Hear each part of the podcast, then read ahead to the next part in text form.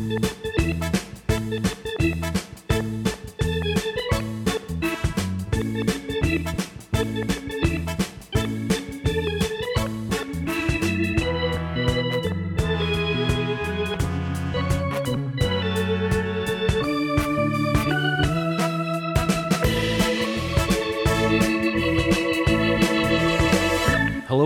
to the True Blue LA podcast, and hello and welcome to 2020. I'm Hugh Downs. With me, as always, is Barbara Walters, also known as Eric Stephen. How's it going? How do I say goodbye to what we had? This is uh, this is just the new. It's going to be a musical podcast. That's right. This year, We're gonna we're taking over where pump up the pump up the jam left off, and uh, there it is. So uh, we recorded last, I think, three, three and a half weeks ago. Nothing has happened since in terms of the Dodgers roster, but we, we lost some friends. Uh, some articles have been written. Some people have been interviewed. We're going to talk all about all of that after this. Hello, it is Ryan, and I was on a flight the other day playing one of my favorite social spin slot games on chumbacasino.com. I looked over the person sitting next to me, and you know what they were doing? They were also playing Chumba Casino. Coincidence? I think not. Everybody's loving having fun with it. Chumba Casino is home to hundreds of casino style games that you can play for free anytime, anywhere, even at 30,000 feet. So sign up now at chumbacasino.com to claim your free welcome bonus. That's chumbacasino.com and live the Chumba life. No purchase necessary. Group. Void were prohibited by law. See terms and conditions. 18 plus. Hello, it is Ryan, and we could all use an extra bright spot in our day, couldn't we? Just to make up for things like sitting in traffic, doing the dishes, counting your steps, you know, all the mundane stuff. That is why I'm such a big fan of Chumba Casino. Chumba Casino has all your favorite social casino style games that you can play for free anytime, anywhere with daily bonuses. That should brighten your day a little. Actually, a lot. So sign up now at chumbacasino.com. That's chumbacasino.com. No purchase necessary. Group. Void were prohibited by law. See terms and conditions. 18 plus. Hello, it is Ryan, and we could all use an extra bright spot in our day, couldn't we? Just to make up for things like sitting in traffic, doing the dishes, counting your steps, you know, all the mundane stuff. That is why I'm such a big fan of Chumba Casino. Chumba Casino has all your favorite social casino style games that you can play for free anytime, anywhere with daily bonuses. That should brighten your day a little. Actually, a lot. So sign up now at chumbacasino.com. That's chumbacasino.com. No purchase necessary. Group. Void were prohibited by law. See terms and conditions. 18 plus. It is Ryan here, and I have a question for you. What do you do when you win? Like, are you a fist pumper, a woohooer, a hand clapper, a high fiver? I kind of like the high five, but if you want to hone in on those winning moves, check out Chumba Casino. At chumbacasino.com, choose from hundreds of social casino style games for your chance to redeem serious cash prizes. There are new game releases weekly, plus free daily bonuses. So don't wait. Start having the most fun ever at chumbacasino.com. No purchase necessary. VGW Group. Void were prohibited by law. See terms and conditions. 18 plus.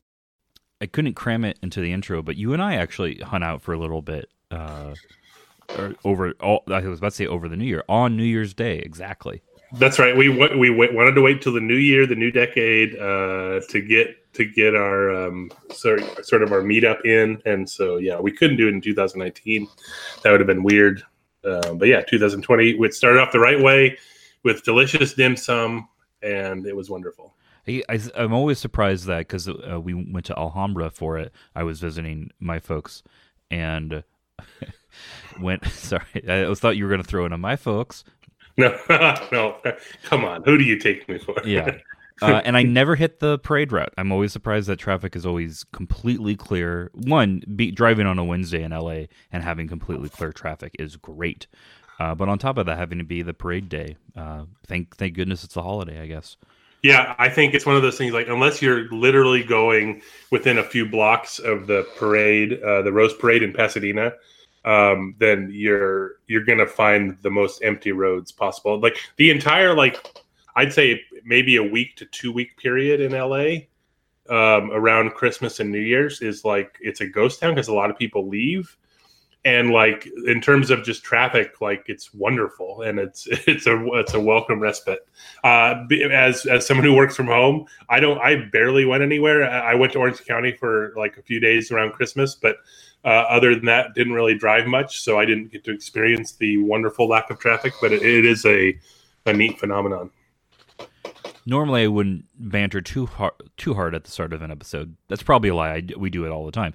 But I was thinking, oh, we should move on to the news. There's no news. The Dodgers are Right. going to have two, I I think, beloved players not on the roster next year. That's going to be the main thing we talk about. Um, both starting pitchers, uh, Hyunjin Ryu and Rich Hill, uh, gone to uh, teams in the American League. That's right. Uh, we and it's funny, like so we specifically uh, because the holidays and and some traveling schedule. This is three weeks after we last recorded it, as opposed to our normal sort of off season schedule of two. And um, you know, it's just like We did it because I was in LA and it's hard to record when I'm not at my Yeah. home recording setup. Uh, but it, we we joked that we were giving uh, Friedman and Co. more time to make a move, not Yeah, just a and- not just a big move, any move, any move, any yeah. additive move, I should say. well, for a good, uh, I guess, for a small portion of time, I'm trying to remember the exact timing of this. Uh, but like, it seemed like JT Chargois um, getting released to sign with the Japanese team, uh, like what was going to be the the main topic. Then, but I, I think it actually happened after Ryu, so maybe that's not the case. But it's just like that's the level of like anything. Let's just make it happen. And well, and it, as you know, as much as it would have been weird to like. um uh, set up a, uh, our record at our table. There was just no room on the on the table because No. we ordered so much food. I literally knocked over uh, my hot tea and and my water at one point because, uh, well, a I'm a clumsy person and b uh, there was we just needed room and like in in scrambling to find room for other dishes. Um, Did you have any of the chicken feet? I didn't do. I didn't try the chicken Yeah, feet. I, I. I I ate just about everything else. I knew I, I- had my last In-N-Out trip for a while uh, ahead of me, so I, I ate a little bit lighter than everyone else. Oh, I was gonna say. So you you waited to have chicken feet till you went in and out. What? No. Um, yeah. Yeah, that's no specialty. It's it's a it's a secret menu item. Um, animal style.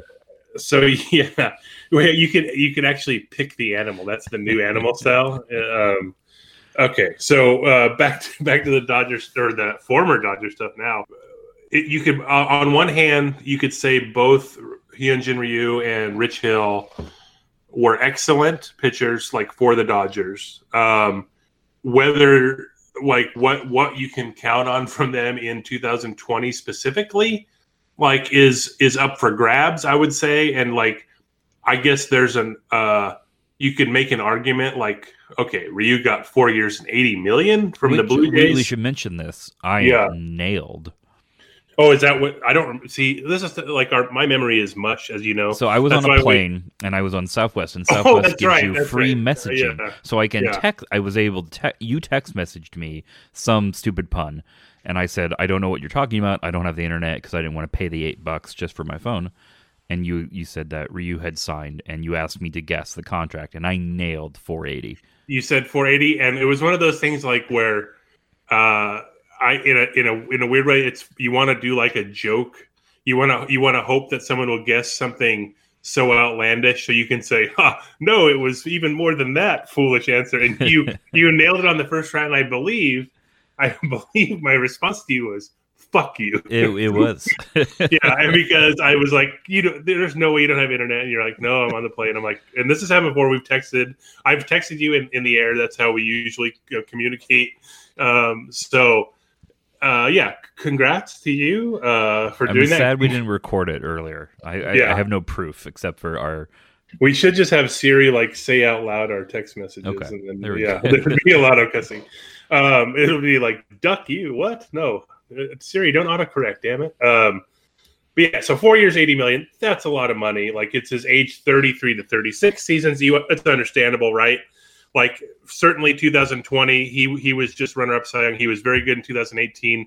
Missed a lot of time with the with his groin tearing off of his bone like i just i can't get over that how painful that must have been um but like when he's on the mound like this is the sort of the the through line for both pitchers is when they're on the mound wonderful it's just how often you get him on the mound ryu was more reliable in this last year than he was since like his first two years in la um so that was great um you know again it's a large outlay understandable they didn't do that uh, in a vacuum right like un- completely understandable. They they weren't going to go that high for Ryu.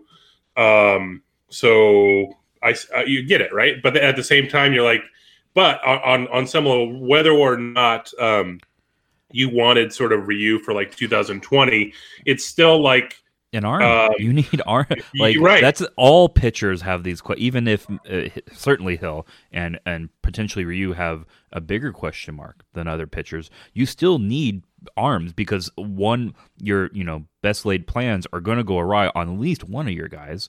And right now, and we'll get to this a little bit later in the show, the Dodgers plans like a guy who hasn't actually started it since he was 19 uh, a bunch of a pile of rookies and then a pitcher that they like to convert into a reliever right around August. That's Right. scary. And we'll t- again we'll talk about that later.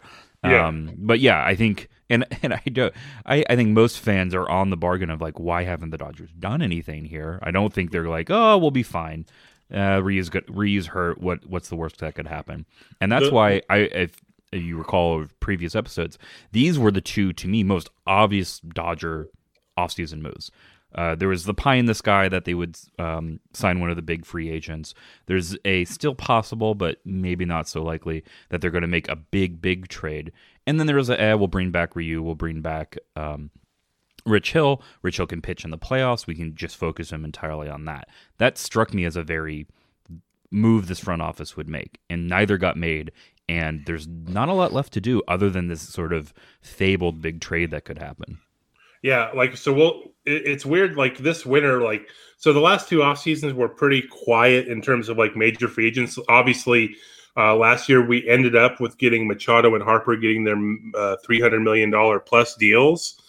Um, at, but that at the end, right? So like, and then, but and like we knew this this uh, winter that like um, Stephen Strasburg and Gerrit Cole, Gerrit Cole were going to sign like humongous deals. We knew Cole was going to sign a record contract, or at least it looked that way. And then like, and we knew Strasburg was going to sign a very big deal. I don't think I expected him to get like the the presumed Cole record deal, right? Like going into this offseason, seven two forty five is like a pipe dream for for a pitcher, right? In, in like in this day and age, and Strasburg got that at two years older than Cole, still awesome. Um, and then Cole went and got um, a nine nine year deal from the Yankees, and so like they blew those records out of the water. But I think even more than that, like Zack Wheeler got his huge deal, five years, one eighteen, um, and then um, yeah, so like and then and then uh, wait, who is the other? Who is the other pitcher I'm missing? This is a tragedy. uh, why is there? Okay, so Madison Bumgarner signed 585, so not quite the. Um, man, this is this is bumming me out. I'm trying to remember it without looking at. I'm just going to look it up. But like, uh, my my point is like Ryu. Um, oh, okay. I no, broke you. yeah, you, you totally did. Like this is like this. Okay, so in total value, Ryu was fifth. In average value, he was fourth among pitchers. Like um, uh, this offseason. So the, the the point I was trying to make is that like these deals were rare the last two off seasons. Like there's been six pitcher contracts, four or more years this winter. There were five the last two off seasons combined. So like that's sort of that's more more the surprising part.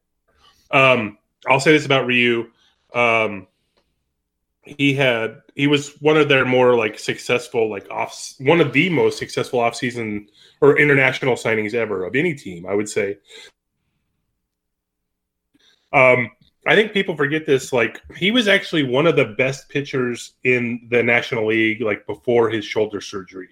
Like, okay, Mhm. so on, on one level, his ERA plus was one eleven, right? In those first two years, three seventeen ERA. Like, okay, that's fine. He was actually twelfth in the National League with that ERA. But if you look at it, like the peripherals were excellent, like 297 fifth. That was fourth in the National League in those first two years. Uh, Clayton Kershaw, Adam Wainwright, Cliff Lee were the only two better. His uh, 7.8 Fangraphs WAR were tied was tied for seventh. Like, look at this way: those were Greinke's first two years in LA, and Grinky was at 7.9. So like Ryu was like excellent, and then obviously he had the huge like um, shoulder surgery. Then he had elbow cleanup, so he basically missed two years. Um, he and then he was like one of the best pitchers, not only nationally but in baseball the last few years, even better than we could have imagined. I would say like uh, like coming back, I thought 2017 was like a major win for Ryu. Uh, he had missed two years. The fact that he was just a like serviceable and like very good starter, but also not not good enough to make the, that rotate, but postseason rotation. He was the odd man out. Um, behind um, Kershaw, Hill, Ryu Darvish, and Alex Wood. So like he was sort of in that like Kenta Maeda limbo now, except that Ryu can't really pitch in relief. So like, but the fact that he made it back to that after that like hu- humongous like um, you know time missed, like that was a that was a win to me. And then like I I did not see these last two years coming. So like maybe the Dodgers figured like that was just sort of gravy, right? Like what we got from him was excellent. We can't really double down on that. Um, I so on on some level I understand it. I'll say this: the um, look, Ryu's overall postseason ERA is 405. Generally, he's been fine. He had a couple shaky starts like in 2018 in against Milwaukee and his one start in the World Series, but there's three starts I wanted to remember. So 2013 NLCS, Dodgers were down 0-2, including a one nothing game in St. Louis. Um, they come back home, absolutely, uh, obviously have to win Game Three. He pitched seven shutout innings. That was his first year with the Dodgers. 2014 NLCS, same situation, Game Three, um, except this time um, it was what it was tied. Yeah, it was tied one to one. He actually pitched awesome in Game Three, six innings, one or, or one run given up. But he did this after missing. Uh, he had not pitched in 24 days prior to that. He was like sort of like there was like this mystical thing about him almost like those first couple years where he didn't throw in between starts. Everyone throws like a bullpen session or whatever to get, get prepared. He's like, nah, that's not what I do. And they're like, hey, if it works, like keep keep doing what you're doing and like he would also um, almost have situations where sometimes he didn't go on a rehab assignment. Um, and like the, since the minor league season was over he didn't really have an opportunity to do that. So he went like he had shoulder inflammation at the beginning of september didn't pitch for 24 days and his first time on a mound is game three of the nlcs and he pitched great. The dodgers ended up losing that game because uh, shockingly, they didn't hit in the series postseason series they got eliminated in, and this was we didn't realize how much of a trend this would become, but this is sort of a thing. Um, and then in the 2000 NLDS uh, against the Braves, he started game one, and this was like really the first time that Kershaw was not given the game one start when available. Like the old, so he had started eight of the previous 10 game ones, Kershaw. The only two times he didn't was right after pitching on short rest in, in the NLDS. So he wasn't available uh, in on a reasonable schedule to pitch game one. Uh, so he had basically, he was their, you know, their locked in game one started. This time, both Kershaw and Ryu were rested and they could have flipped the rotation order uh, to like sort of keep that up. And they said, nope, we're sticking with Ryu went in game one and he pitched seven shutout innings. Kershaw actually did very well in game two, and they won that too. And then Kershaw pitched game one in the later two series. But I think that was sort of a nice little symbolic thing, and it, like show that they're at least willing to, on some level to uh, think outside the box and not treat um, like Kershaw like like this uh, sort of exalted thing that you that you're you're always sort of like uh, chasing the dragon with him in a way. I, I, so that was sort of symbolic. But anyway, Ryu was excellent. Um, and like understand eighty million dollars. Completely get it that he was like not um, re-signed. But then we we've talked about this. Like I don't. I think probably every podcast like this off season, like Rich Hill seemed like so. Rich Hill seemed like the perfect like com- obvious situation that the Dodgers would be like, well, look, he's a guy who's not going to be ready till June or July. He's going to pitch half a season. The whole thing with Hill is you love what he does when he's on the mound. It's just getting him on the mound. Yeah, so as long as he's healthy for try October, out all these young arms, see yeah. who sticks, and then you have an arm for the playoffs. And if someone had like swooped in, figured out that was something they want, signed him before, say the the the Gerrit Coles of the world signed, okay, I kind of get it. You're you're reserving those funds for a big splash. He signed afterwards. What like what what are they saving this money for? And and yeah. you know they can they can keep saying, "Oh, trades are possible." You know, we're gonna, you know, we need that money for Mookie or something like that. It's like I'll believe it when I see it. Yeah, that was I was so surprised at this. Like he signed three million dollar guarantee with the Twins, and you're like, of all the things, right? That if you want to like ding the Dodgers for like being too cheap or sticking under the salary cap, that's the exact kind of contract you want, right? Like very limited guarantee. He has nine and a half million dollars in incentives if he hits like 15 starts and 75 inning, innings. You would completely love to pay Rich Hill twelve and a half million dollars if he was able to pitch that, right? Like that would be perfect. Sort of surprising. Like everyone in the clubhouse loves Rich Hill. Like there was, he was in tears like at the end of um, uh, the NLDS this year because of how hard he's he started game four um, after like what uh, his was it his ankle? I think he was dealing with or his knee. I think it was his knee, and, and that was after like a partial tear in his UCL. So like that shows you how desperate like the need is to have like playoff starters, you know, and they Ryu and Hill were definitely playoff starters. Like uh, they started nine of the 21 playoff games, the Dodgers, the last two years. Uh, in the regular season, those two combined for 81 starts and a 266 ERA the last two years. So again, not that they're going to put up a, a 2.6 ERA in 2020, but that's what you have to replace, right, going forward. And so, and that's where the tough spot comes in. I will say this about Hill again, like Ryu, excellent when he pitched. Um, he had a uh, 316 ERA with the Dodgers. Okay, so uh, Ryu had a 129 ERA plus.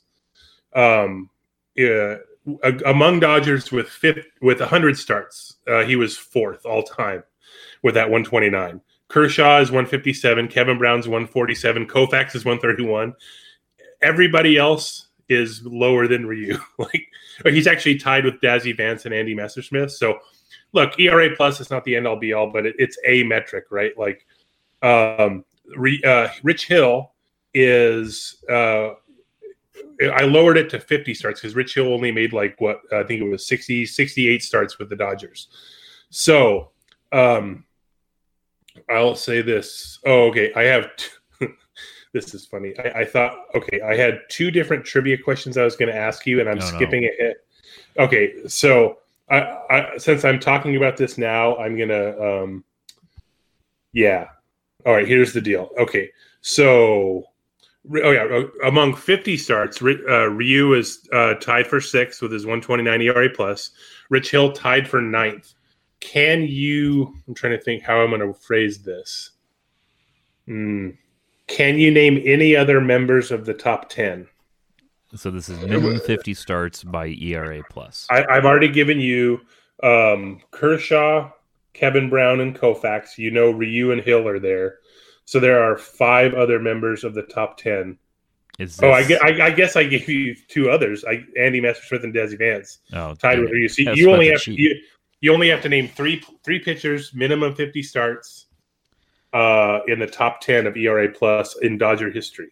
Okay, so this is what we're gonna do. This is Yeah. this lines up well. We have to take a break. I'm Yeah. gonna think, and we'll come back. We won't have any dead air, and I'll uh, I'll have three guesses for you. How about that?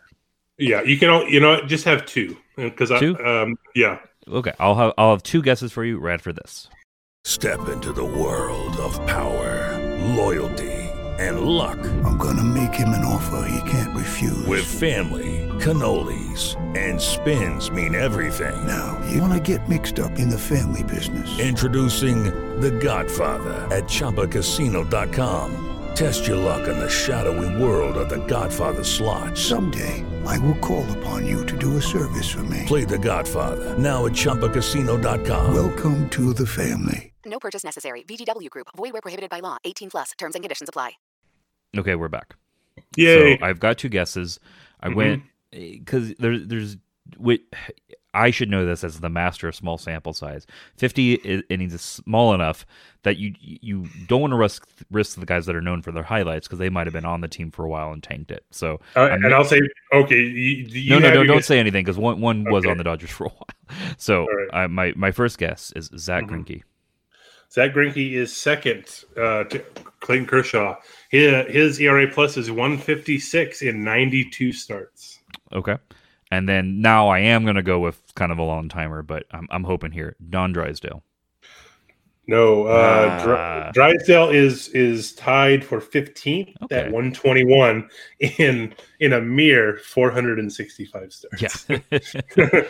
um, okay, so the, uh, my hint to you is going to be both of the. Um, there's actually three. We're going to talk about the third one later. He's the Dodger Rewind, but the oth- the other two, Greinke and this other person, both had fewer than 100 but more than 50 yeah. starts. I'm not going to Uh, bother then. and I will say the the other one uh, that I was going to get to was is currently active and started game one of the playoffs last Oh. year for the Dodgers. Walker it. Buehler's at Yeah. one, he's at one thirty. So Wow. That's, Yeah. that's uh, yeah. I, I guess, I guess I would have had pegged him just under 50 starts. So right, and, it's one of those things. You're like, oh yeah, okay, I guess he has made that. So he's at uh uh fifty three. yeah. Okay. Okay. I'm, I'm happy with my guesses then. So so way to be way off. No, I'm just kidding. Okay.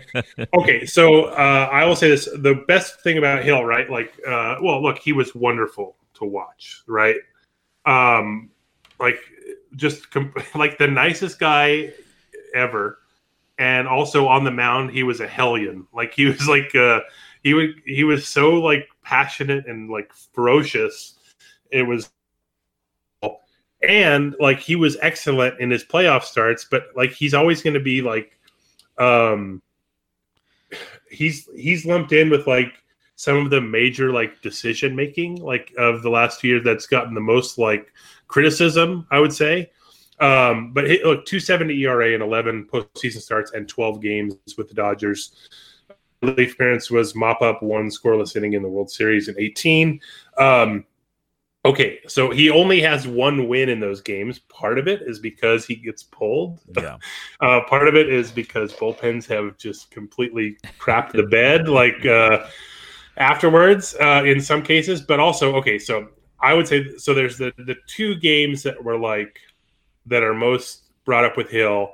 The first one was Game Two of the 2017 World Series. Right? He he pitched four innings. Uh, he he struck out seven. He allowed one run, and he also walked three and allowed three hits. He was pulled um, it was part of the lineup where they had a bunch of righties in a row. I think it was five righties in a row, and Kent, that was Kenta Maeda's role. And every and then of course the Dodgers ended up losing that game, uh, in part, yeah, in part, in part because Kenley Jansen had to pitch two innings instead of one, um, and ended up blowing the game in the ninth. Uh, and then they they you know they ran out of, ran out of bullets at the end. They they Josh Fields had one of the worst relief appearances of all time in extra innings, and then Brandon McCarthy lost it. Um, anywho, uh, so that's one thing, right? I, I will say this in defense of that. I think that's uh, most of that blame still lies on Kenley Jansen. He should have protected that lead and not grooved to pitch to Marwin Gonzalez.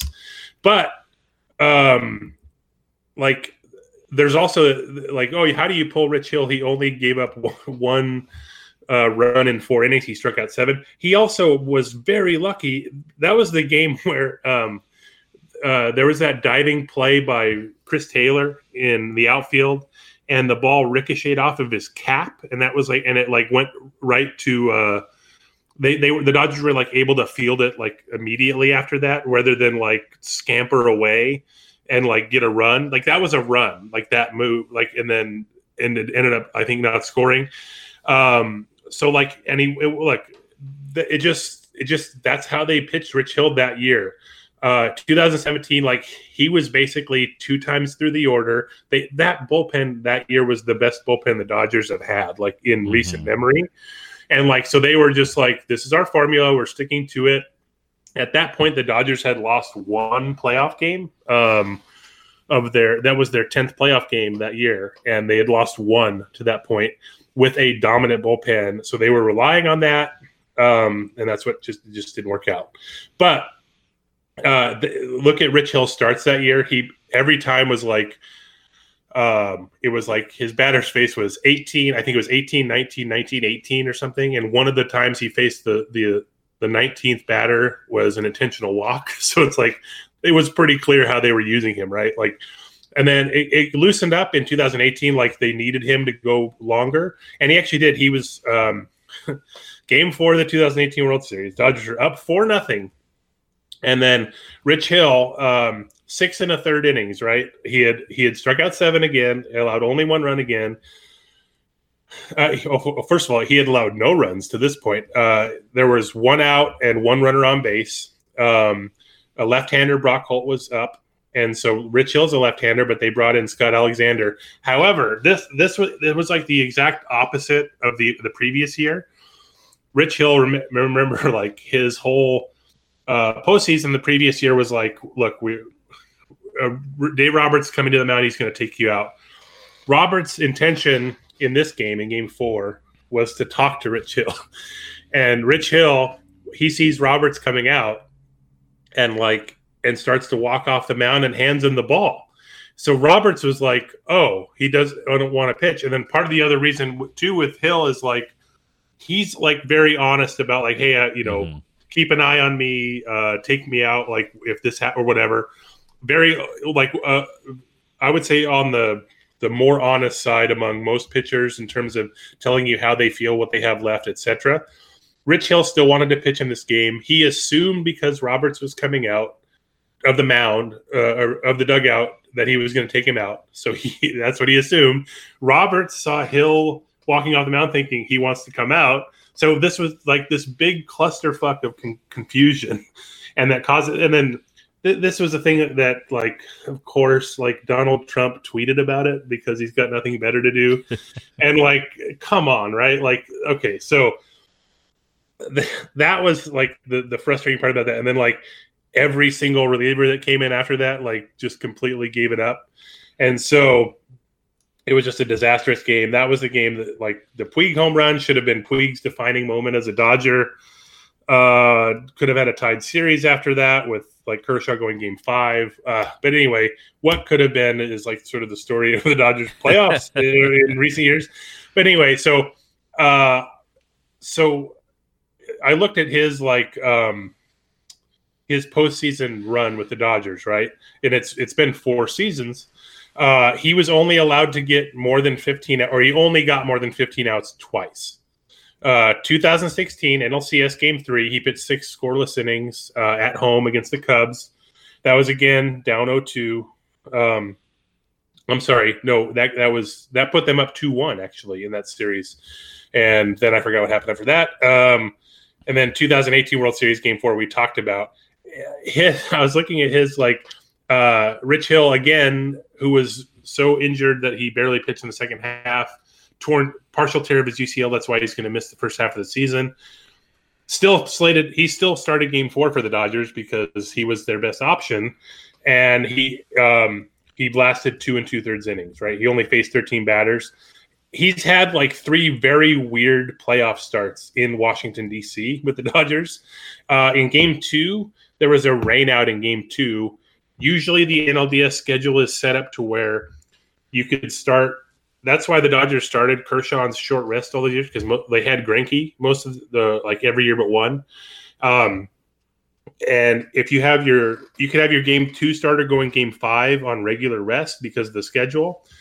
So that year, the Dodgers didn't have Greinke; they had Rich Hill as their second starter. So when game two got rained out, he had to uh, pitch the next day instead of the scheduled day, and then. Um, then he ended up starting game five on three days rest after Kershaw started game four on three days rest. And because Rich Hill had never really done that, wasn't used to it, again, shortened outing, two and two thirds. And then the Dodgers bullpenned their way to win that one. Um, and so it's just weird. Um, but I, so this, besides, Rich Hill has the two sort of signature games with the Dodgers. Um, he had the um, perfect game through seven innings in Miami in 2016, and then was famously pulled by Dave Roberts. And you got to remember the context of this. Like Rich Hill, he only made um, six starts with the Dodgers that after getting traded at the deadline that year. He, he dealt with blisters like for several months, and like their thing was we have to get him. We just want to make sure he's healthy in October. They weren't going to push him, and so that's sort of why he was pulled there. And then They left him in in 2017. The next year, he had a perfect game through eight, and then an error to start the ninth. He had a, a no hitter through nine. He was so while he pitched, he started the tenth, and then gave up a walk off home run on like a um, a pop fly to left field, basically, and lost the game one to nothing. So that game in 2017. This was the other trivia I was going to ask you. Um, uh, the third best Bill James game score uh, by an LA Dodger in a loss. Can you name the two with a higher game score? So I will. A, a good guess is Kershaw, right? It is not. No, well, well, it is a good guess. Give me that. Mm, He has lots of lots of lots of games. does but does he? No. Yeah, you're. you it, it is a good guess. I will tell you. Uh, I, I the search that I use for this is oh, okay. So I'll tell you, Rich Hill's game score uh, was 91 in the perfect game lo- or the yeah the no hitter loss. Um, and uh, so I, I I did a search for everything 85 and higher, and in a loss and um and this is a team loss. The pitcher didn't necessarily have to lose Yeah, yeah. but and and Kershaw did not have any of these games. Oh, okay. So all of his like high game score games are wins. I, you know, I'm gonna I'm gonna tap out because I'm just gonna start naming names. I don't. I can't Okay. think of a game in particular to name. Okay, so Because this look, is definitely the the one I think of. So I will say this: um, the other like sort of safe safe slash good guess among LA Dodgers, you could have went with Koufax, and he was he is definitely one. Koufax in 1960 against the Cubs. Uh, this was at Wrigley Field. this is funny. Okay, 13 innings, four runs, nine walks, 15 strikeouts. He lost in the 14th with nobody out. Walk off. Um, the other one was Bill Singer, uh, a straight up. Uh, uh, okay, he pitched. He didn't lose, but he he pitched nine scoreless innings with ten strikeouts and two hits allowed. uh, game score. Both of those had game scores of 93. This was 1969. Every other one, like uh, uh, among this, was all Brooklyn people, uh, at least above Rich Hill. Um, Don Drysdale had a game score of 90 in a, in a game the Dodgers lost, T- 10 innings, no no runs.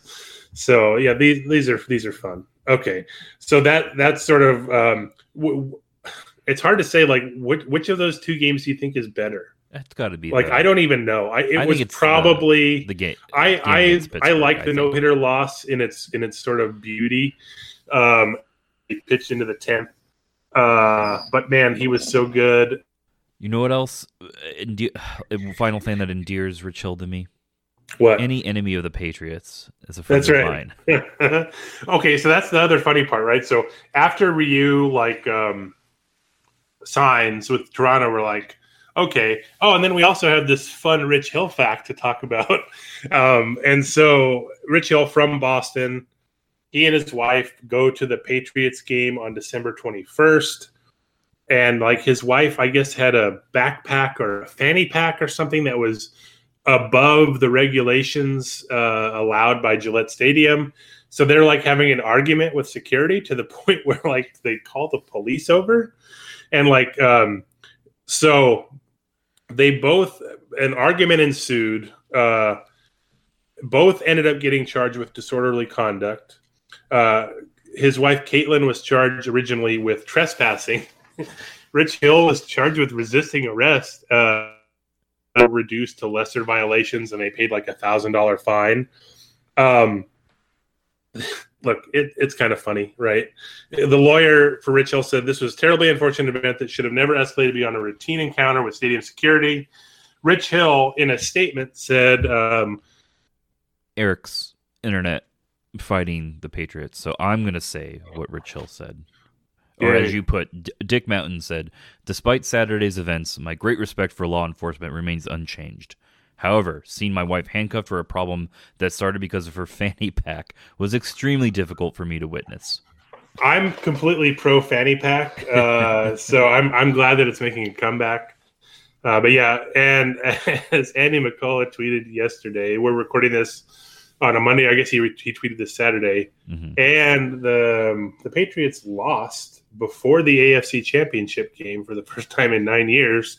So America rejoiced. Um, and then, as Andy McCullough tweeted, the Patriots have not won a playoff game since they arrested Rich Hill. so that don't mess with Rich Hill, I think, is the point of this, and I think that's where we're at. And like, look, so we we talked about this, right? Like, um, oh yeah, the other thing, Rich Hill. About not messing Uh, with Rich Hill.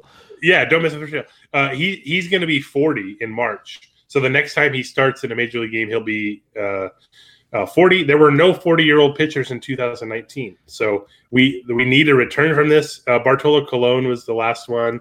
He he pitched uh, at age 45 in 2018. So yeah, uh, go old guys is my guess my point here.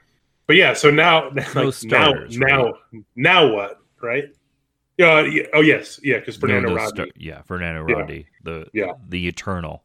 He's the only pitcher older than Rich Hill, like of any kind in the majors. So So we're going to talk about kind of what the rotation is going to look like in the future. You've got a Dodgers rewind, and uh, we've got some questions, Craig. All that after this.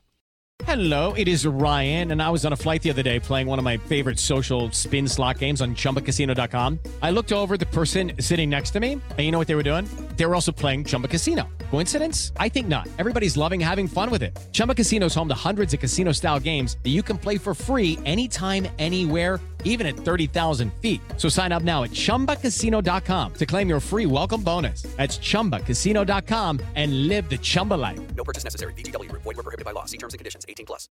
Mentioned it a little earlier. Dodgers rotation.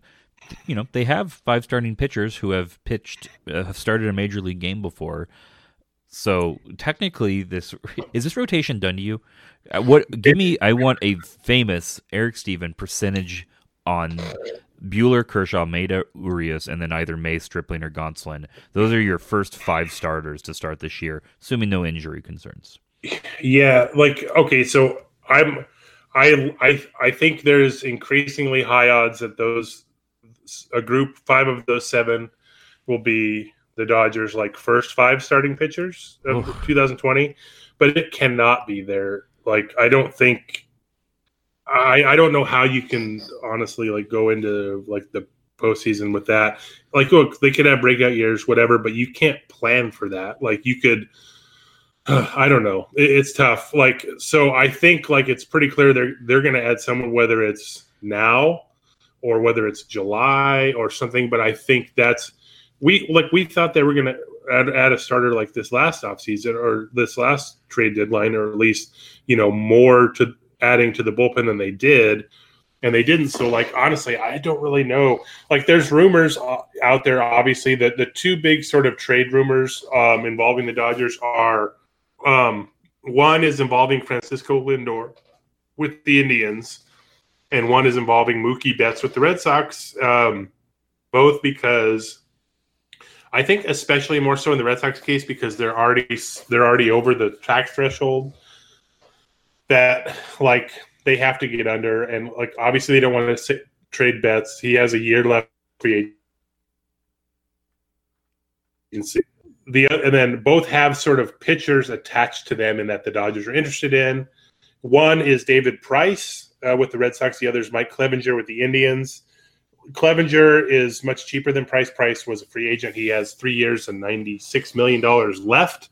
So, like getting Price would be would like be a boon for the Red Sox in terms of them reducing salary. It doesn't necessarily make doesn't make them better. Uh, the Red Sox better, but um, like I don't I have no idea the feasibility. it would have to be like the Red Sox be being adamant that they have to get under the luxury tax for 2020 or something to where they'd be like, look, just get rid of price, send them Betts and get back what you can, right? Or something like that. That's the sort of desperation move where anything like that would work. The thing with the Cle- with Cleveland is Clevinger is like he's got three arb years before free agency, so still relatively cheap. And then Lindor has two years before free agency. So like that that's going to be like the hugest prospect haul in terms of what what you would pay. So like I guess I don't know. Most rumors with this say the Indians want uh, Gavin Lux, which is understandable. Dustin May's name also bandied about. Dodgers don't want to trade Gavin Lux, obviously. I, I think the Cleveland deal seems like a non-starter to me, um, or like it doesn't seem reasonable. Like they already traded Corey Kluber, so unless they're also hell bent on like shaving more payroll, but I think they think they can compete with what they have. So I don't see them necessarily motivated to do that. I, the Red Sox are probably more motivated to make a move, and maybe even if it's just getting price, I think that is something that could work for the Dodgers. Like as of now, the Dodgers are at the arbitration stuff happens this week. Uh, the exchange deadline is Friday, so you'll see a lot of like one year deals signed this week. Um, but with the projections and with several assumptions mixed in, the Dodgers are at roughly 165.5 million. The threshold is 208. But man, I just um, I think the des- the the Red Sox would have to be pretty like desperate uh, or like just hell bent on getting under the cap. Uh, or see, it's not the thing. It's not even it's not even a cap. It's just like an extra cost, right? Uh, the other thing, like uh, I just wanted to bring this up because Dustin Nosler did a lot of work um, on this on, on on just the whole offseason. He's done this, but like his he had an article on Dodgers Digest about Jimmy Nelson, who's a free agent. He's also he's coming off like a, a labrum and rotator cuff uh, injuries that cost him all of 2018. He missed the first two and a half months of 2019 with elbow injury. So like he's a total like wild card lottery ticket almost at this point, but he was really good um, in 2017 before he got hurt. So again, this is like much lower level, but like that's that's sort of like the options at least that I see. There's probably more options out there I don't really know, but like that's where we're sort of getting. So maybe that's why the Dodgers might say let's wait until July, but it's like that's a risky move, um, especially with like uh, just heading into the offseason with this maneuverability or with this room to spend, and they just don't have something to spend it on right now. So I'll say this: the the reason, and this this is sort of like um, notable. Bill Plaschke uh, talked to Stan Kasten um, over the weekend, and it was a pretty good column. Like Kasten, understandably, like defensive in a lot of the questions uh, Plaschke asked about, like the TV deal, and you know you're getting all this money from the TV deal. Why you don't? Why don't you spend? And his deal and Kasten's basic response was like, "We've had two hundred million dollar payrolls. Like you can't, you know, possibly like." uh, it's hard to like knock that and on a some level I get it, but we've talked about this before. It's like they finally get to the Dodgers finally get to the the at the point where they're like clearly a championship contender. Um and they don't like they just like the last two off seasons have been kind of a dud, right? Like mm-hmm. they didn't really add a ton and like you, you just think like that little marginal uh something to get him over the hump might help and so that that's where the frustration lies. I'll say even if like yeah. I think there's something to be said by doing like you don't you obviously what and this is I think where a lot of in our um the article Kasten was kind of getting at is fans want us to make these moves to feel better, not necessarily because they're going to be the ones that win a championship. And a lot of times it's the less heralded deals that are actually going to win that championship. And I get that, but similar to the points we made when uh, both times Kershaw's come up for an extension, sometimes you need to make these moves to make the fans feel a little bit more engaged. And he countered that by saying, "Oh, ticket sales are really high. Everyone's coming out. Uh, we have metrics that say that most fans are really happy with what we're doing." I don't buy that. Uh, I don't know. The, the interview is kind of weird because I'm angry at both um, Stan and Plaschke at different points in this interview. What? I, why can't Plaschke quote himself? This always always bothered me by Plaschke interviews. He direct quotes who he's interviewing, but then he like cleans up what, what his question was. Really bothers me. Oh, but well, then I I kind of get that. You're like, um, Yeah. it's, it's not like a it's not necessarily a Q and A, right? You're not printing a Q and A. I get it. So, it just, like- I guess it just, it, it always makes Plaschke come out cleaner than, and like the quotes he gets from Stan are clearly kind of more off the cuff. I don't know. It's always bothered me. Well, About the I, I will say this: he's Plaschke's telling the story, so like he's I- I- writing. you know what I mean? Like, Yeah. like that's not that like that big of a deal unless you're like literally just posting a Q and A or something. But okay, so I will say this: the uh, I took from this uh, uh, from Stan Kasten it says the team we have now is not going to be the team we have to start the postseason. I expect that this team this year it looks like we're going to be well over the CBT or somewhat over. Now we talked about this. They're at 165 and a half now. Threshold's 208. So another one to do that, like you got to do some stuff, right? Like so. Joe Kelly this season raise. yeah or yeah are they they gonna renegotiate like uh yeah so i man i don't know like uh it's interesting i mean this it's like this weird like like hint of like it you know like he's it's like it's such a tease like man like you, i i don't because know if you so look, looking at free agents, there's not a lot like not a lot of like. So when you you have that number, the 165 Yeah. numbers, how many like actual holes are on that roster? Well, so right now, like, okay, so there's they have a complete offense. Like the the the uh it's going to be a 26 man roster uh this year. That's right. So and it's you can't carry I think more than 13 pitchers. So they've always carried 13 pitchers with the 25 man roster. So it's going to be 13 and 13 and they have their 13. Like they have basically if you like I would say Matt Beaty has a good shot of being the other guy. I have him as the 14th guy right now. Right? So like um it's I'll just I'm just to run down the list for just for sake of completeness as it stands right now. Will Smith catcher, Muncy at first, Lux at second, Turner at third, Seagard short, Pollock in left, Bellinger center, Pederson in right.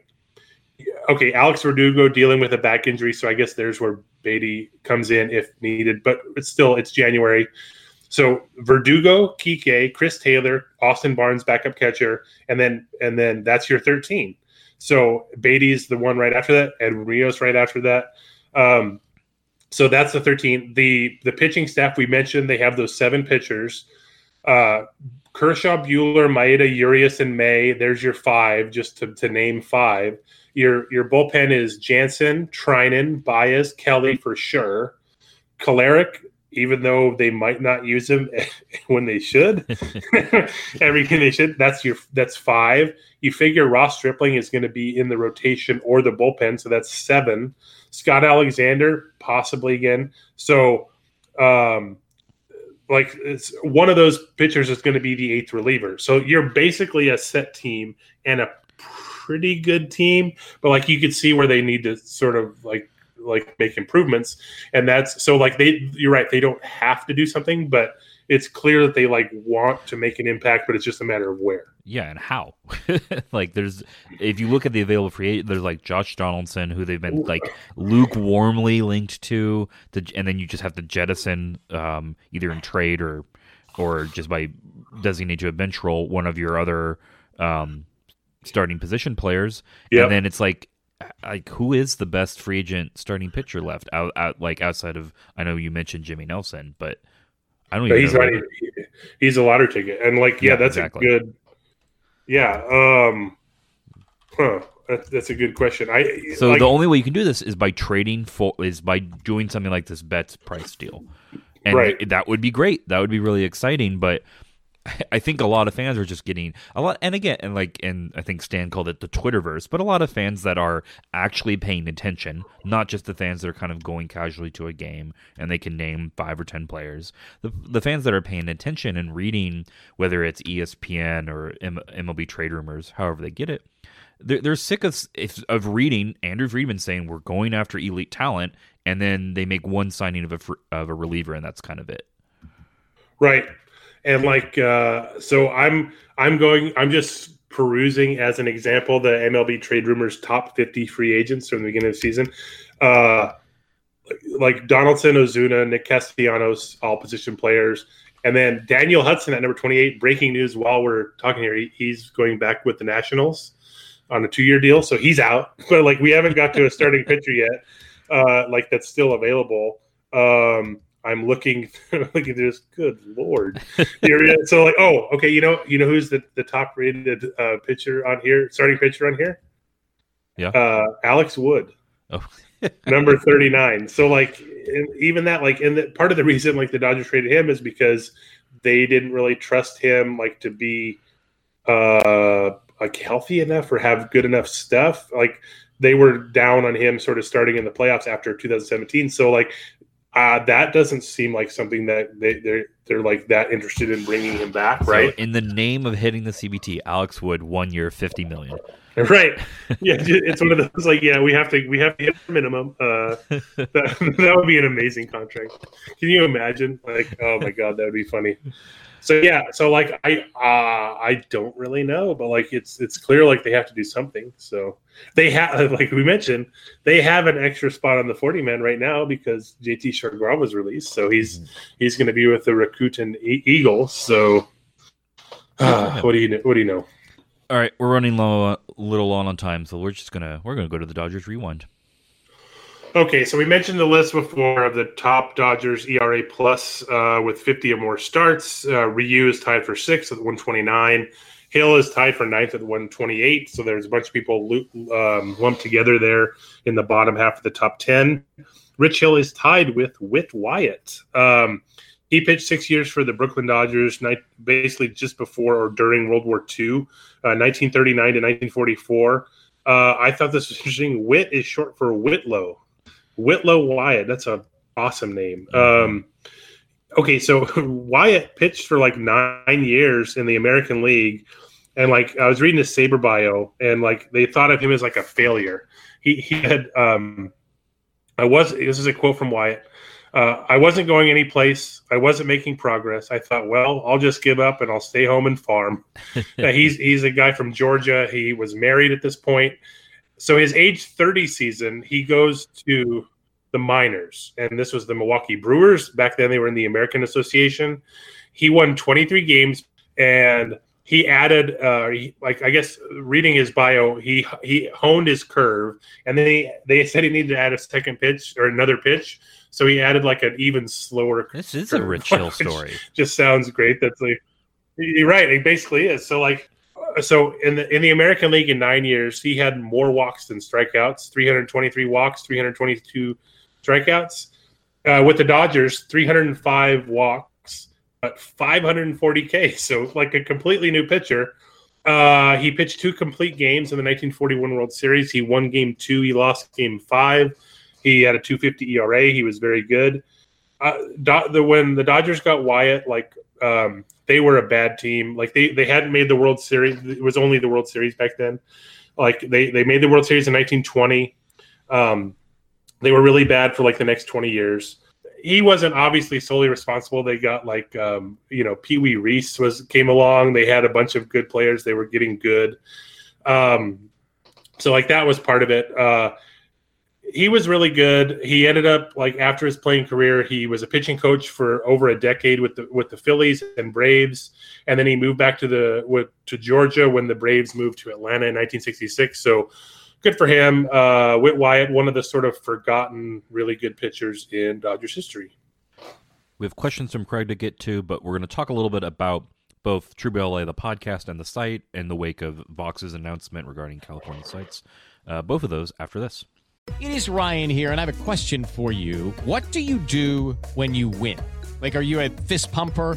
A woohooer, a hand clapper, a high fiver. I kind of like the high five, but if you want to hone in on those winning moves, check out Chumba Casino. At chumbacasino.com, choose from hundreds of social casino style games for your chance to redeem serious cash prizes. There are new game releases weekly, plus free daily bonuses. So don't wait. Start having the most fun ever at chumbacasino.com. No purchase necessary. VGW Group. Void were prohibited by law. See terms and conditions. 18 plus.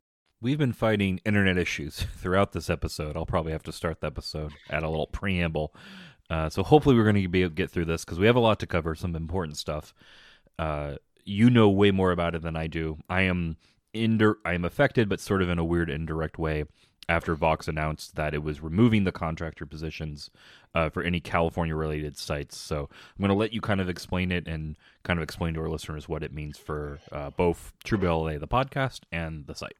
Yeah, so like this, as you can imagine, hits both of us rather personally. Like um, the the future of like the site, True Blue LA itself, but also the podcast. Um, when we last recorded, it was December sixteenth. That was the morning that all this sort of came out. Uh, I did not have any like advance notice of this. Not that I was, I should have or have been privy to it, but like it all sort of the timing of it was very odd.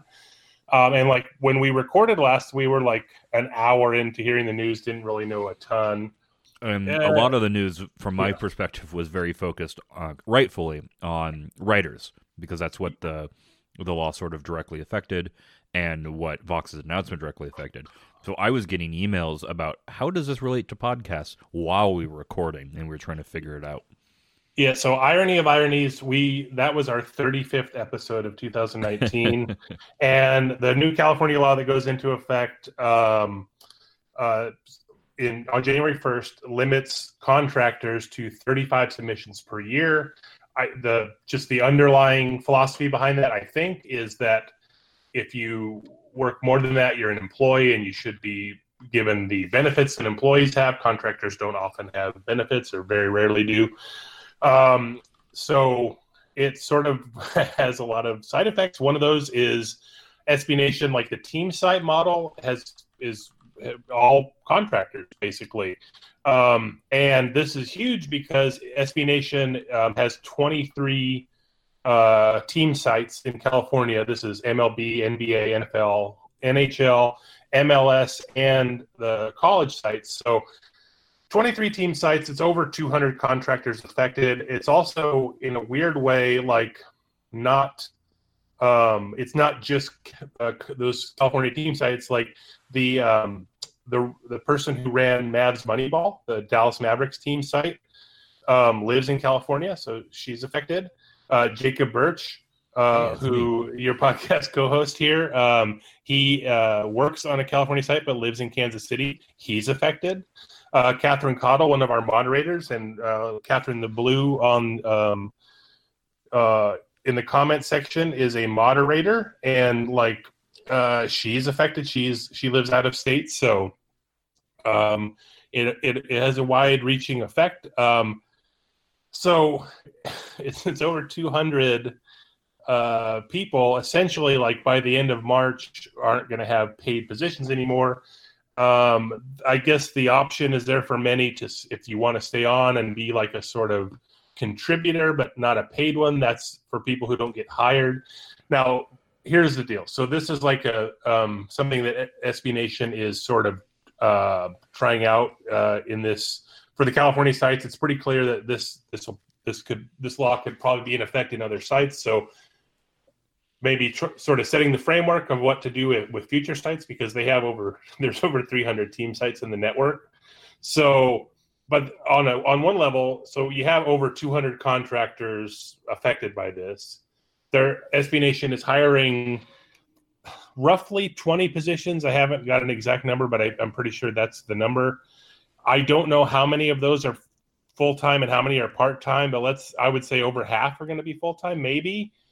And so just by basic math, I you notice I didn't say 23 positions. So by definition, uh, there's fewer uh, pay, like new paid employees than California team sites. So it's clear that several people are going to be have have roles on multiple sites. Now that I don't, we don't know exactly what the structure is going to be, but like it could mean like one person is sort of producing content and or running things at both True Blue LA and Halo's Heaven. Just as an example, I don't know this to be the case. I don't have any inside info on this. I'm just just telling you sort of how the system works. Um, and all the contractors basically uh, their contracts are going to run out in the in the first few months of 2020, and then after March, then this sort of new system will be in place. I've seen a few people um, who've been hired. Um, uh, Brady Klopfer, um, he uh, basically runs the um, Golden State of Mind and McCovey Chronicles. Now he's going to write, you know, Giants and Warriors stuff. So that's sort of one way they're doing it. So it might not necessarily be cross baseball sites, but maybe like cross sports, if that makes sense. Um, so I we don't really know who's all been hired yet, or I, th- I think the process is still ongoing. But like as you as you might affect, like or as you might imagine, this like affects all of us. Um, like I'm an employee of Vox now, and I work on technically SBNation.com. Um, I have not um, like I I've been haven't been paid for any for my True Blue LA work in 2019. Uh, I wrote one week in review like every week um, on the site for for the season, but I did that because like it was an old habit of mine, and I didn't get paid any extra for doing that. I didn't. I haven't been getting paid for the podcast because they have a. Uh, a policy of not um, i can't you can't collect like stipends or contractor stuff if you're an employee. So that's a thing. Um, so as this has been as as with many people for a lot of us a labor of love. We're not doing this to get rich. Um, and it's and like jacob has a full-time job that he does on the side. This is a, a very much a labor of love for him. Like he making i'm my full-time job is what's on the side. Yeah exactly right yeah. That's on the side. This this is what matters. And yeah i get i do get paid or did. I, I, I yeah the pod as i mentioned the podcasting stuff is still a little nebulous. There's some guesses as to um, some of my some of the money that goes to me, which then goes a lot of it goes to you know, microphones. Uh, I'm still paying a few services, even though SB Nation hosts the main podcast. There's still a few services I'm using. Um, so some of that money's going away, some of it's not. We're not exactly quite sure. I, I imagine it'll get kind of short up as we get into February and March. Yeah, and so um, I have a few thoughts just generally, and, I, and like again, uh, I am an employee of Vox. I mean, they're not like, uh, as far as I know, not really putting the clamps down on what we can say and what we can't say. I'm not. I don't think I'm talking out of school in any of this. I will say this on on one hand. First off, um, the idea that they are hiring um, actual full and part time writers to be actual employees with actual benefits, um, that's like long overdue. That's something that kind of had to happen. Or, like it just and I think um, was the intent of this law, right? Exactly right. And so it's how companies deal with it um, is sort of the thing. Mm-hmm. But like j- just as an example, right? Like the team site model. here's what we were dealing with for. So I ran True Blue LA for almost 10 seasons. It was nine full seasons and then half of the 10th season in 2018. During that time, the most I ever made as a site manager um, was $1,000 a month. Um, I was also from uh, mid or late 2012. I had some other role, or actually, I I also ran the regional sites, uh, a regional site of SB Nation Los Angeles, starting in 2010. But as, I was a, um, I worked in some level with like SBNation.com since August of 2012. So I was doing concurrent things, and from a like just a perspective, I made most of my money doing the com stuff while and then I also did True Blue LA on the side. So and then in 2018, uh, I went from contractor to employee, and then sort of folded into more of a uh, national employee as opposed to a team site runner. So that's when that sort of went away. Um, but anyway, so just thousand dollars a month by rough count. Um, during my time at True Blue LA, I had roughly fourteen thousand posts. Now, slacker. Yeah, not that's that's a rough count. Like some of that is like literally making a game stream, so it's not like like not everyone was grueling. These weren't all thousand word essays or whatever. So um like that's that's 123 a month for 10 years. That's four posts a day. And uh so like you do the math on what like the like hourly wage of that is. So to give you an idea of what sort of the the standard was before. The other thing is um eliminating contractors uh, altogether uh, is a gut punch, right? Like the law says you can have a be contractor and not, um, especially if you can't pronounce it right. Like I just couldn't, but, um, but you you can have a contractor and not, and just have you know 35 or fewer submissions a year. But it's it sounds like this um, sort of program they're instituting for the California sites is a um, is a company decision like to sort of see how this works out right? So i don't know i mean look none of this is has been like fully finalized in terms of what they're going to do but to, to not have any contractors at all i think they'll have some sort of budget for freelance things so maybe that's how like you get through it but in terms of like eliminating all the um the contractor um, spots like that's that seems a little harsh. Um a lot of, I mean, look, I think most people who wrote for the team sites have day jobs elsewhere, and maybe they weren't spending as much time as say I was doing team site stuff, and this was just extra money that they uh, got to have an outlet for something they're passionate about. And I think the sort to shut off that valve is like is short sighted. I think, but like um, you know, we'll let's we'll see how this goes. I, I hope that that hasn't fully closed like off anything. Not to mention, well, we still aren't exactly sure how the podcasting is going to work. Yeah. Um, but we'll see. But then the other thing was like not getting the contractors like not getting any notice was pretty terrible. Like we we didn't know we until that morning, but like um, it's one thing to say like, look, this is the new law coming in, our hands were tied, but the law was passed in September, right? And like so this went out on December 16th. The public post uh, saying thank you california was the headline which I probably could have workshopped that headline a little bit um, essentially saying that you're we're eliminating all the contractor positions maybe not advised um, that went out at the same time as contractors email uh, to contractors went out like saying here here's what's going to happen with your thing. So that that was you know something that that's not cool. Um are you, i mean just you, you feel for the people like affected by that. So the other thing is, um, and I've explained this or tried to explain this to people I've talked to in the company about this.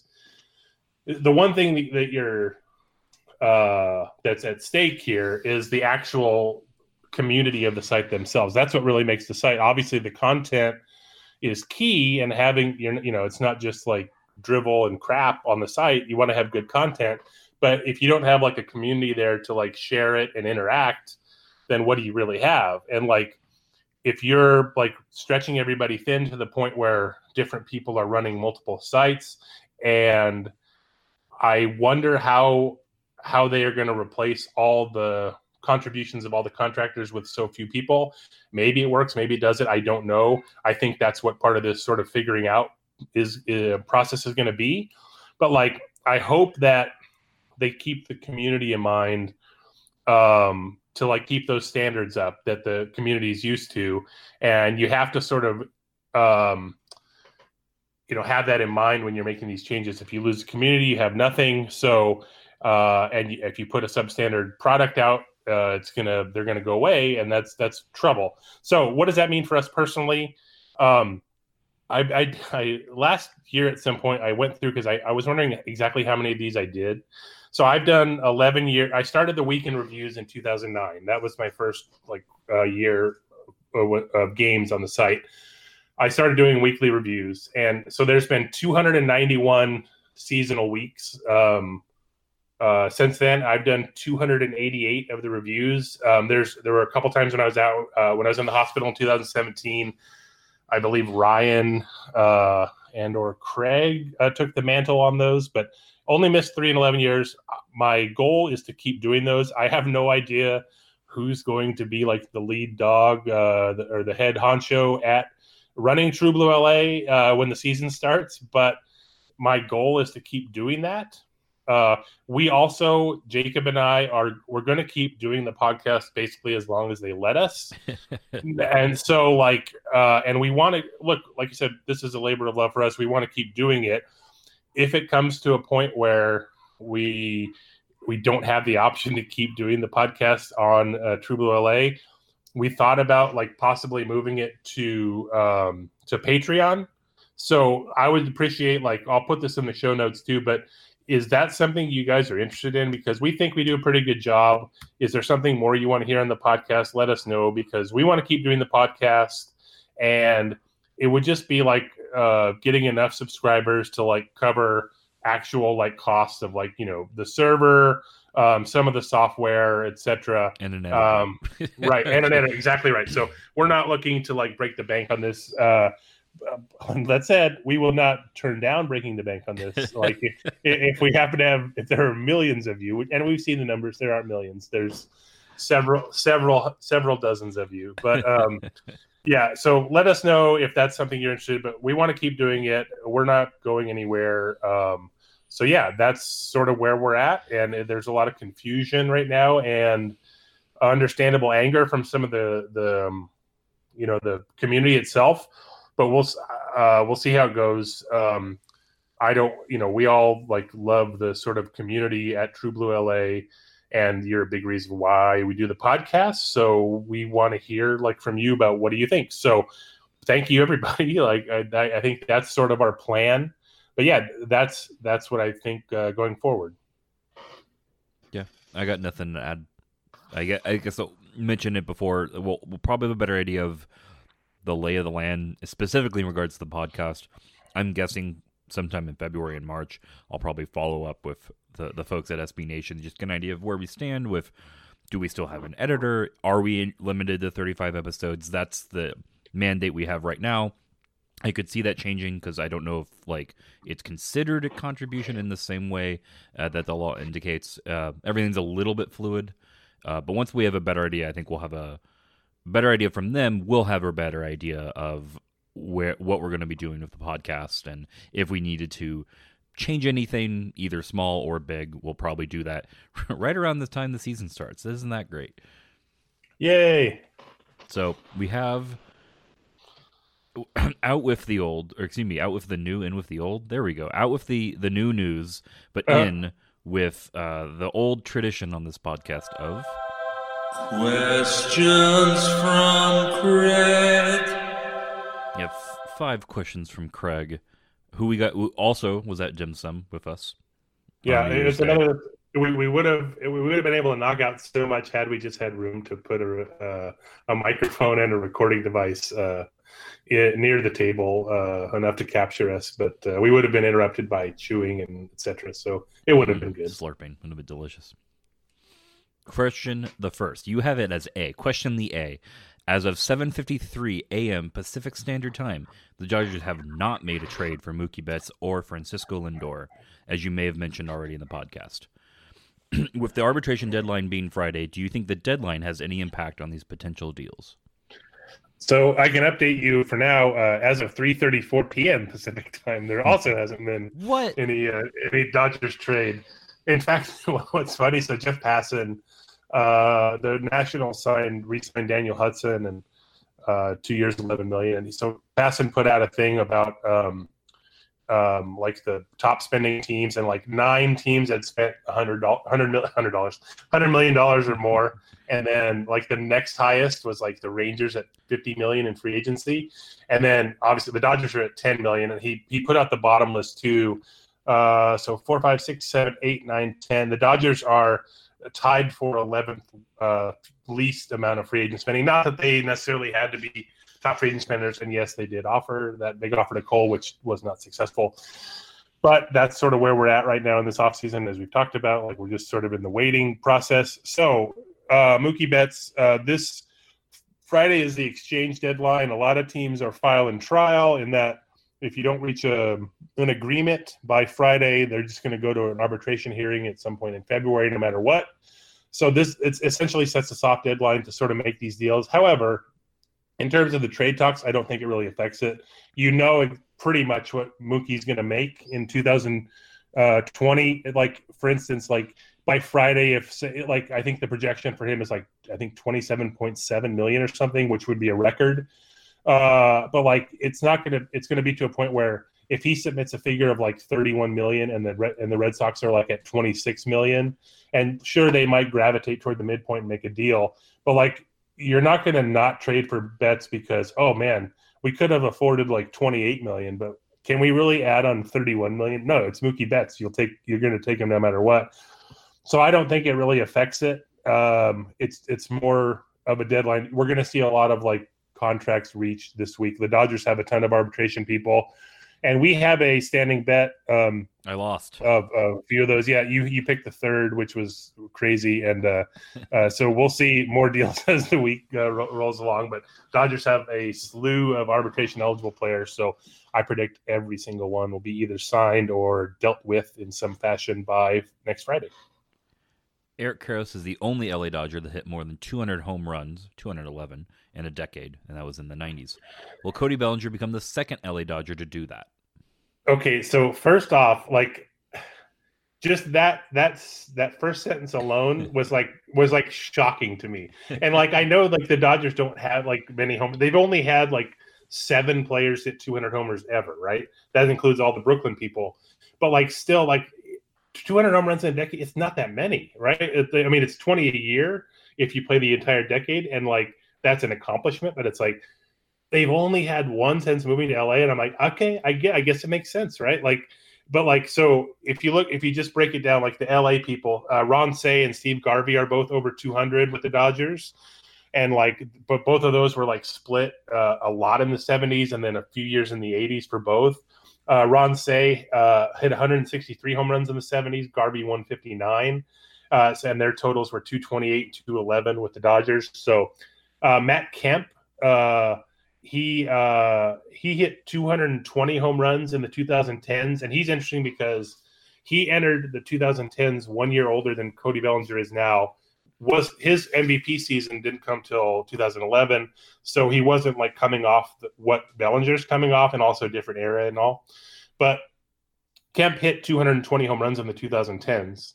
Uh, only 142 of those came with the Dodgers, and it was and it was in six years, but not consecutive because he had the weird five years in, traded, traded back, traded again. Like there's a weird decade for Matt Kemp, man. Like, but like that, he hit 220 home runs. So from and I looked, so Mike Piazza did not hit 200 home runs with the Dodgers, but he hit 177 and he only played five and a quarter seasons. Uh, he was going to be a free agent at the end of 1998. And when it was clear that he wasn't going to re-sign, the Dodgers traded him. But interestingly enough, he hit 23 home runs with the um, the rest of the season uh, in uh, 1998 after getting traded. So he would have ended his like had he stayed with the Dodgers and had the same production, he would have ended with exactly 200. I thought that was interesting. So the three Brooklyn folks um, who were all above 200 um, all hit 200 home runs in the 50s. Uh, Roy Campanella was at 211. Uh, he and of course only in eight years because he was paralyzed uh, at the end of 1957, and he did not play when the Dodgers moved to Los Angeles. Uh, Gil Hodges hit 310 home runs in the 50s. He was a, a stalwart uh, at first base, uh, very productive year after year. Duke Snider hit 326 home runs in the 50s. Um, he had uh, also five straight years of 40 home runs, so he had the 200 in a five year span, let alone a 10. So, getting back to the question about Bellinger, like it's easy to just say yes, right? Because That's you what think, I'm doing. Right. And so, but then like weird things happen, man. Like, but then again, Bellinger could also get to 200 probably faster given like the era. Um, like he already is at what 111, I think, or something like that. So he's averaged like 37 a year in his first three years, and he's still super young. He only, but the thing is, he only has three more years till free agency. So like, and like, look, he could leave he very much could leave, or the Dodgers could trade him before free agency. All this stuff we don't know, but I of I, I, think he's the most likely. Like it would be hilarious to me if Max Muncy does, does it because like like he he not only stays a Dodger, but then they sign him, and then he just keeps staying on. And then like he ends up with like a 250 home run decade or something like all with the Dodgers. Like that would be like a funny like uh unexpected thing. But I think it, of all the Dodgers, like uh, he's probably the the easiest to say yes, uh, even though he he does technically only have three years. If Matt Kemp were to challenge uh, Barry Bonds' home run record for three consecutive years, he could get all 200 in the next three years. So it's not out of the question that even if he leaves as a free agent after 2022, that he could have a 200 home run decade with the Dodgers. So I'm going to say uh, a very tentative yes. And we'll see what happens. You know, he could. It's possible that he has sort of a downward trend, but if he keeps being kind of the maybe the average Cody Bellinger that we've seen over the last three seasons, I have a hard time seeing the Dodger front office not kind of Kershawing him and just saying this is this is our franchise guy. This is who we're going to go out of our way to make sure it sticks around. Uh, so I, I expect him to do it, but eh, like you said, weird stuff happens. It's baseball. And uh, look, just I just like think back to this, going back to Matt Kemp, directly after the 2011 season with Kemp. Yeah, he's who I had in mind when I said weird you, stuff. You, happens. you, you, you cannot imagine Matt Kemp not being a Dodger at that point, right? Yep. Especially since they also just signed him to that eight-year, hundred sixty million dollar. You're like, well, clearly a Dodger for life. Yep. Like I literally, I, I wrote a post about like uh, all the what he has to do over the eight-year contract to set various Dodgers records. Guess how many of those he actually set? Zero. None. So who knows, man? Baseball's weird. The last time the Dodgers had fewer than 61 starts from left-handed pitchers was in 2010 when they had 44.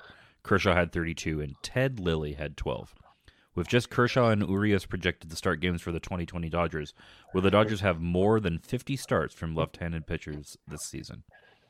So you know we have Urias in there, but of course you never know exactly what's going to happen with Urias because you know it's all something. Something always happens, right? He's not. He's not. He's definitely not going to be like. I don't think he's. No matter what, I don't think he's going to qualify for the ERA title this year. I don't think he's going to make 25 starts because uh, maybe he might make 25, but that that'd be a, a lot. And so Kershaw, they've been like a little careful with him, like easing off at times. Like he made 29 starts this last year. So let's put Kershaw at like 28, right? Just say 28. So do they have uh somewhere to get the other 22? And I'm not sure I would bet on Urias filling the gap to get to 50. The only thing that would makes me say yes is because obviously it opens up the field to pitchers they might acquire. And David Price is left-handed. Not, not that we get back to that again, but like there's other pitchers too. Um, and maybe maybe they sneak their way in by doing some weird opener thing with um, like an Adam Kolarek or Scott Alexander uh, one inning thing, uh, like midseason or something. If they're uh, I don't know. Who knows? But I think I will take the over just because I, I'm almost just interested to see how they do it. I'll take the Um, over. so yeah. I'll take So the- I'm going to change the Yeah. question. I'm going to change it to how high I had actually originally read this when I was thinking of my answer. Do they get to 61? No, Okay, cool. You and I are on the same page then. I had read this as Yeah. the same number as 61. So I was like, I was uh, very prepared to say no, they won't get to it. But I think 50 can happen. Like you said, just So if- weird stuff can happen. if they trade for someone and get to 61, will it be a 61 with an asterisk? Will the White Sox win more games than the Cubs in the upcoming 2020 season? That's the fourth Okay. question. So I was looking at this. Uh, the White Sox have been super active. They signed Yasmani Grandal to a big deal. They signed Dallas Keuchel to a big deal. Um, they uh, re-signed um, Jose Abreu at first base. They traded for Nomar Mazara. Um, they're looking pretty strong. The their pitching staff was very bad out, outside of Lucas Giolito. Um, you get Grandal, you're stealing more strikes. You figure that'll have a multiplier effect on the pitching staff, plus adding Keuchel. So I think they're definitely going to be better. That said, there's a big gap like between those two teams. Like the the White Sox certainly are younger and and on the rise, and the Cubs not necessarily so. So the White Sox won 72 games. The Cubs won 84. The the Cubs Pythagorean record was 90 and 72. The White Sox had a Pythagorean 69 wins. So gap's even bigger there. I think the White Sox are on the rise. I don't. Um, I don't I think don't the, think they I think I think the Cubs also just underperformed, even in concerning Pythagorean, not just luck wise. They just weren't as good of a team as maybe they could have been. Just just maybe some luck issues, weird weird things going on. So I think I don't I do not think so. I think the Cubs will still win more games. yeah, that said, like the White Sox are, I think, going to be better. Mhm. And the only the way you could say they, they might is that just the AL Central is worse That's true. than the NL Central. So like, um, that's a, the, the like the Twins and the Indians are still like um playoff caliber type teams. So it's not like a cakewalk, right? Like um so it'll be tough. But yeah, so I think the White Sox not quite the Cubs yet. Like who knows what what if they like swoop in and get Josh Donaldson or something like okay, then we could start like in, entertaining or uh, who knows, but like they're, they're getting there, but just I don't think they're just there yet. Final question, food question. Name the last thing you cooked at home that was previously frozen. Okay, so So this is a strange. Like I, I get. I think I'm gonna. I'm gonna slightly restructure this question because I'm Yes, gonna rule good. two kinds of foods out. Um, we uh, Melissa and I routinely go to Costco, buy a bunch of chicken breasts, and then freeze Yeah. those, or we make them up for our sous vide machine and then freeze them. I'm not counting that food like that, fresh that you're frozen freezing for for uh, preservation's sake. I'm also not counting ice cream. Oh yeah, that's that's totally understandable. So It, uh, any dessert, right? how about Like I'm here? I, I've, I've got yeah. here. I'm gonna non ice cream thing that you bought from the frozen section and you ate.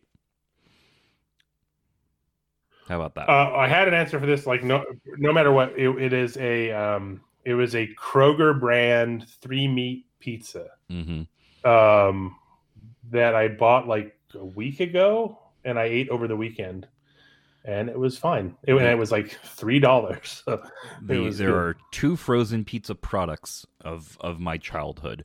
One of which readily available here in Kansas City area. One of which I have seen in a very rare occasion. Uh, bagel bites are what are available everywhere here. And you Yeah. know what's great about bagel bites, Eric? Besides everything, No, when pizza's on a bagel, you can have pizza anytime, and and I do. oh okay, But I was, as we've mentioned, I just got back from visiting uh, my family in LA, and when I'm in LA, I make sure to seek out the Celeste pizza because that was the really the frozen pizza of my youth. So when I'm back home, I always buy like four, and they're always like four for five dollars at the local Vons, and I Oh, always man. get four and have it over the course of a week. are you a Rockefeller? Because I I literally have um I think four mini Celeste pizzas in my fridge right now. I mean, in my freezer right now, and I paid eighty eight cents a piece for those. So wow. suck on that. Yeah, it's, it's the Santa Clarita way, always overcharging. That- that- that's right. Yeah, that's right. On the other end of things, what about canned? What was the last canned thing? I don't eat canned food. Okay, so the and the that's not because it's of- canned. It's just like a lot like I don't like beans, for instance. I don't like uh, canned vegetables generally. So pineapple that might have been the last thing I had that was canned.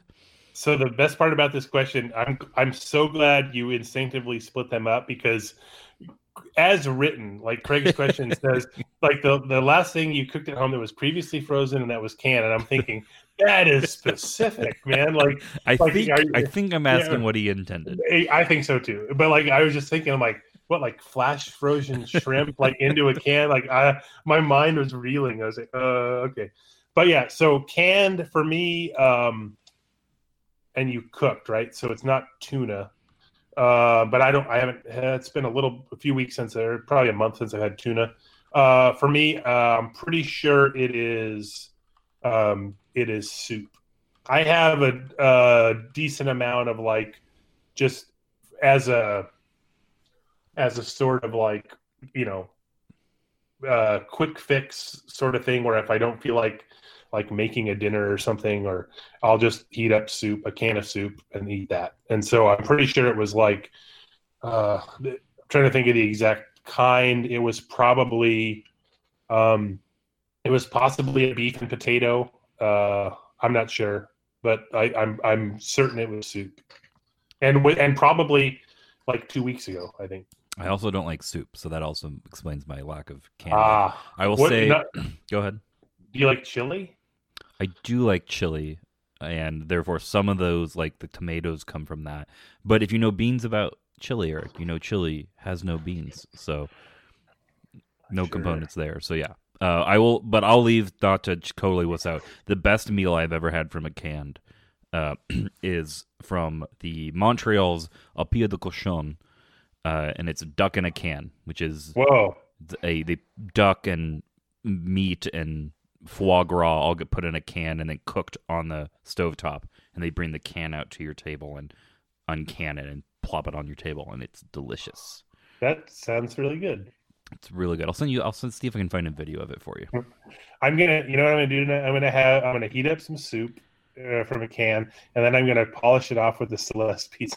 oh that's that's the way to do it living the high life. Uh, so, yep. Uh, this episode took a long time to record because of my internet issues, and uh, thank you everybody for listening. Uh, and get yeah, let us know about uh, what you think. Are you interested if we ended up doing branching out to a Patreon? Would that be something you would still listen to? Uh, let us know. thank you for listening, and we will talk to you in a couple weeks.